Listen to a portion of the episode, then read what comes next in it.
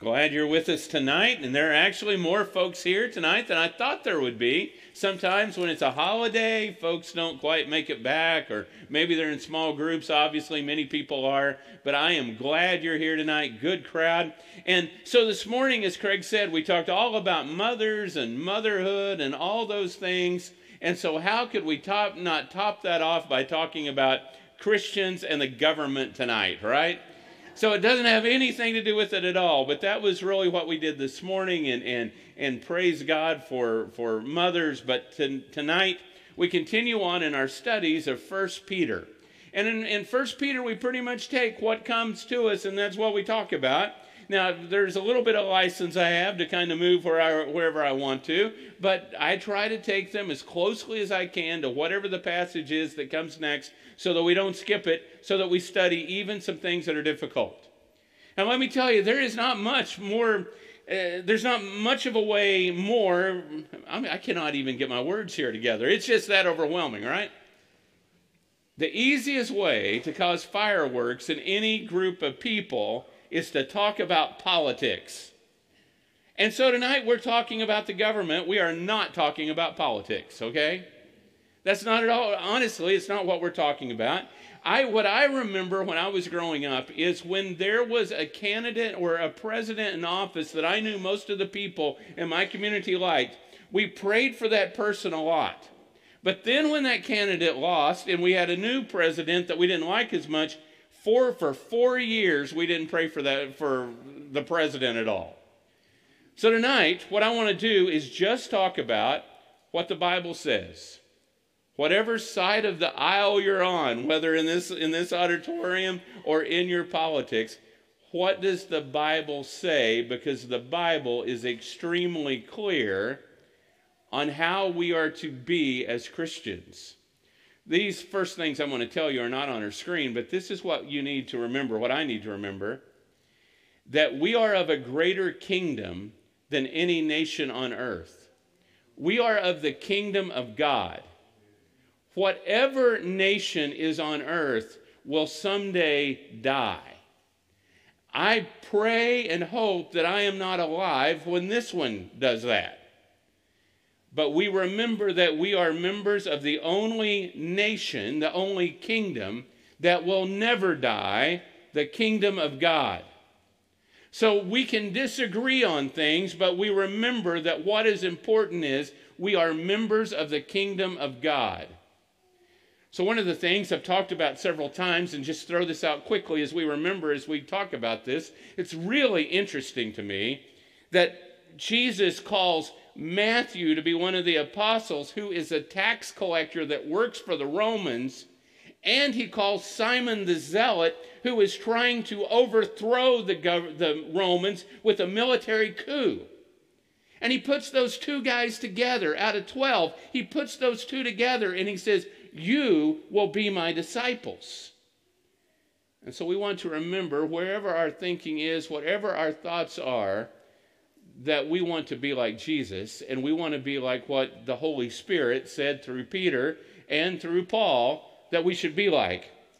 So in 1 Peter chapter 2 in verses 13 and 14 Submit yourselves for the Lord's sake to every human authority, whether to the emperor as the supreme authority or to governors who are sent by him to punish those who do wrong and to commend, commend those who do right.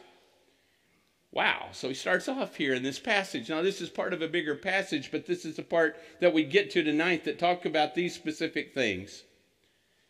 Submit yourselves for the Lord's sake to government officials. Ah. How about if I don't like them? How about if I am completely opposed to those people? How about if I don't believe anything about them? How about if I believe every meme about them, but I don't believe anything they say? You know what I'm saying, right? Because we live in this whole new political world, right? Submit to government officials, submit to the emperor. And we start thinking, oh, you know, I don't like this president or that president or whatever. But you know who was emperor at the time that this was written? There's a really good chance the emperor was Nero. You remember the guy who who who let Rome burn and then blamed the Christians for it? He eventually committed suicide so that they wouldn't so that they wouldn't kill him, wouldn't give him the death penalty. And this is who Peter talks about. Even to the emperor, you pray for him, you submit to him. And so, submission, though, I want you to know this, does not mean approval.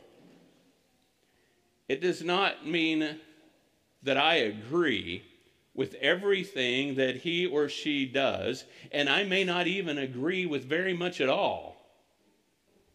Does not mean approval. There is a difference in that. You know, we're always talking about approval ratings. I wonder if we had submission ratings, then you have something different, right? There's a difference in saying, okay, I've got to do this. And there's a difference in saying, I approve of whatever that is.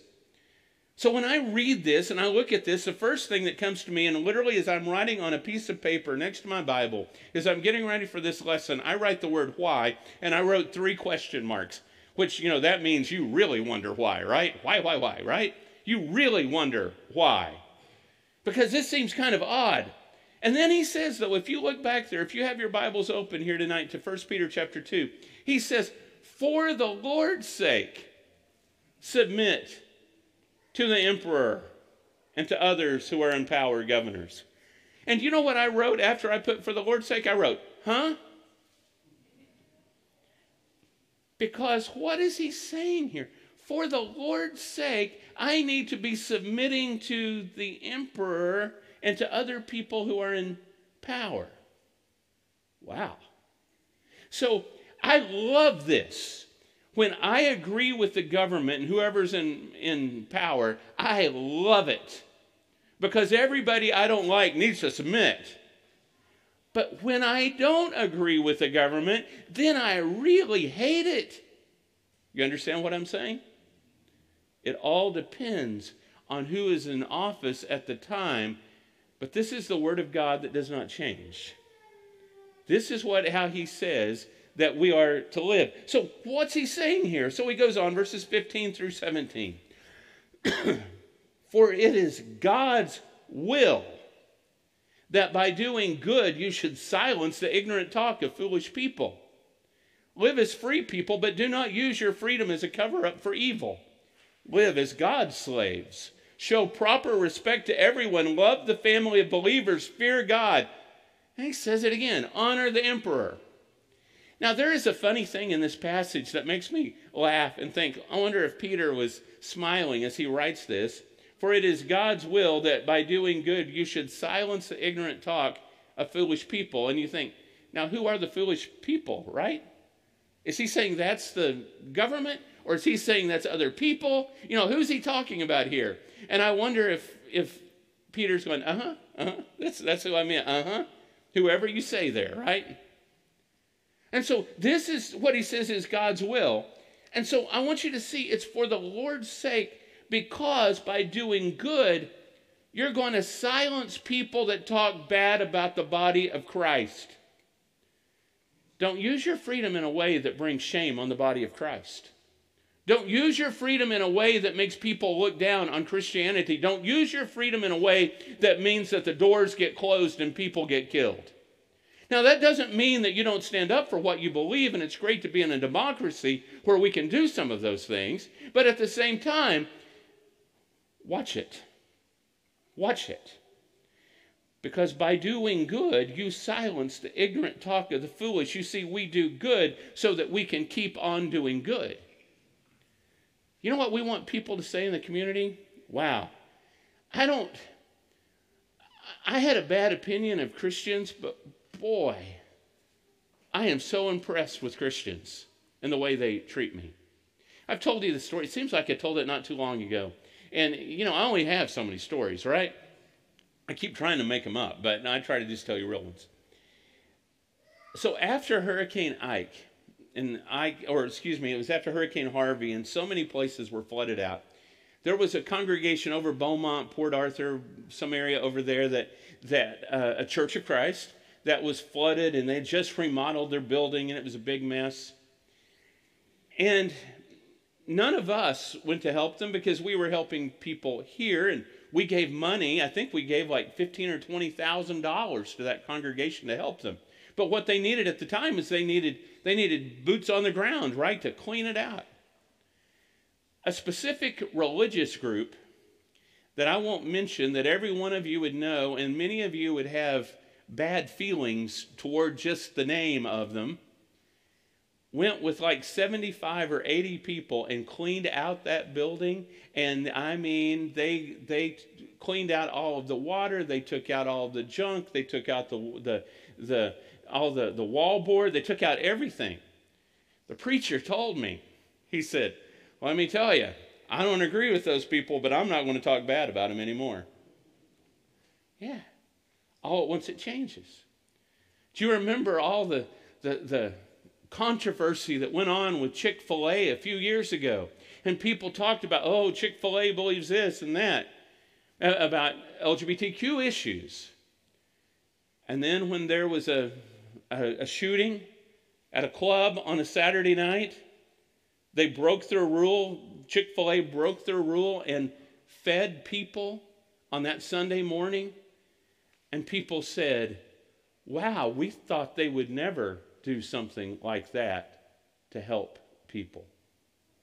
You see, you live such good lives among people that they say, I thought Christians were bigoted. I thought Christians were, were mean spirited. I thought Christians were, were thinking better of themselves than others. But wow, what I can tell you is when I was in need, it was a Christian that helped me when I needed furniture, when I had nothing because I because I came here with nothing but the clothes on my back, like has been happening in the last few weeks with, with people from Ukraine, it was Christians who helped me. Wow, whenever I got in trouble with the law, it was Christians that helped me. When I couldn't pay my bills, it was Christians that helped me. When I had an emotional issue and needed counseling somewhere, it was Christians that helped me. You see, you live such good lives that people turn around and they say, wait a minute, we're not going to talk about Christians except to say Christians are good people. And so he says, watch out in the way you treat your government because you don't need any extra problems. Doesn't mean you agree, but we do good so that we can keep on doing good. And First Timothy is another passage that is very similar to First Peter that we're looking at now. So let's slide over to First Timothy. This is a different author, it's the Apostle Paul. In a way, it's a different author but they're both inspired by the same one. They're both inspired by the Holy Spirit. this is what Timothy says I urge you then, first of all, that petitions, prayers, intercession, and thanksgiving be made for all people. Now that's okay, I can say all people, until he gets specific about it. For kings, and all, underline all, all those in authority, that we may live in peaceful and, and quiet lives in all godliness and holiness. This is good and pleases God our Savior. I want to stop here on this slide for a minute. First of all, he's saying the same thing, isn't he? Peter says, Pray for your emperor. Paul says, Pray for your king. And all those other people, whoever is over you, the, the county tax assessor, I don't know, whoever is over us, boy, and uh, yeah, let's really pray for them, right? And so for all of those folks, pray for them. Whoever it is in power, if it's on a local on a local uh, level, if it's on a state level, if it's on a national level, wherever it is, pray for those who are in power. Now, this isn't on your slide tonight, but I want you to see what he says then. And this is his why. So that we may live peaceful and quiet lives in all godliness and holiness. He doesn't say, pray for those in power because you think they're right. He doesn't even say, pray for those in power because you think they're wrong. He said, pray for those in power so that we can keep moving along with our lives. So that we can keep, so that we can live peaceful and quiet lives and stay out of all the other rigmarole that goes on, and we just keep moving forward. So, treating the government with respect, pleases God. That's what he said over there in 1 Peter. It pleases God. Remember, respect is not equal to agreement. It feels like when we look at national government and even state government, maybe one of the problems these days is there isn't much respect, right? But respect is not equal to agreement. If I respect him or her or they or whoever, that does not mean that I agree with anything or, or one thing or a thousand things. All it means is I respect the office and I want to keep living the quiet life that I'm living that honors God. Not just me, but that the church can do that. So he goes on in verses 3 through 6. this is good, and it pleases God our Savior. Whoa, look what he says now. Who wants all people to be saved and to come to a knowledge of the truth. For there is one God, and there is one mediator between God and mankind, the man Christ Jesus, who gave himself as a ransom for all people. This has now been witnessed to at the proper time. God wants everybody to be saved. Now, wouldn't it be great if every person in power and every person in Congress and the White House and in Austin, if all those people were saved, that would be great. But if they stay off our back, so to speak, I can reach my neighbors and I can reach people in my community. So it's not just about converting them. Yes, converting them, pray for their souls, absolutely. But it's about me being able to live this quiet life and walking over to my neighbor's house and telling them about Christ, which I can't do if the laws change. Or I can, but I only would do it breaking the law. So it's about all of that, that God wants all people to be saved. Now, let me also say this. This is the Apostle Paul talking here, writing here, and there is a political statement that is in this. This is a place where he does not back down about his faith and who he believes in. Caesar believed not only was he a god, but that he was the mediator between God and people. And so, what the Caesar would do in order to show that is he would put his toga up over his head. a Roman citizen could do this, but the Caesar would do this. You've seen lots of statues of this where they have the toga over their head. Those of you who have been to Corinth on a trip that we got to be a part of, Augustus was, there was a, a statue of Augustus like that, there was a bust of Nero like that. And when they put their toga up over their head, they became the mediator between God and man. And Paul says, we're going to keep the government off of us, living quiet lives. That's what we want. We're praying for them so that we live these quiet lives. But I will not stand for the emperor saying that he is the mediator between God and man. He says there is only one mediator, Christ Jesus. Christ Jesus. So we do not get we do not bow down like in the book of Daniel. We do not bow down to someone and say they are a god or the god. We don't do anything like that. But at the same time, we remember that God wants all people to be saved. You see, when we deal with this subject, the first thing we have to remember is it's not all about me. It's not about me. It's not about my community. It's not about my state. It's not even about my nation. It's about something a lot bigger than that. It's about the kingdom of God the kingdom of God that is in every nation, or hopefully in every nation, that permeates through, through, through various generations. It's not about my preferences. It's not even about my standard of living. It is about Jesus. It is about the kingdom of God. Whether I make a lot or I make a little, it is about the kingdom of God. If you say it is anything less than that, you've got to figure that one out for yourself. It is about the kingdom of God, always. Now, I'm so thankful to live in a democracy or, or a republic, however you want to put that, where we can talk about these things. That's a great honor that we have to live here and a, and a privilege and a joy. But whether we live under communism or democracy or socialism or something in between, it is still about the kingdom of God. That is where our citizenship is, is in the kingdom of God. And if you haven't heard me say it tonight, it is about the kingdom of God.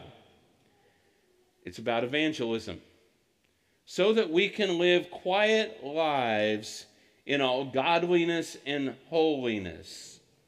That was one of the phrases from 1 Timothy chapter 2. It is about Christ Jesus who gave himself as a ransom, which once again goes back to that idea of sharing our faith freely with other people in all quietness and godliness. And it's about community. You know, I am so thankful for this community. This morning I was a little frustrated. I get a call from a counter. We had 899 this morning. I said, "Could you not find one person?" Right? Well, there is something beautiful about community.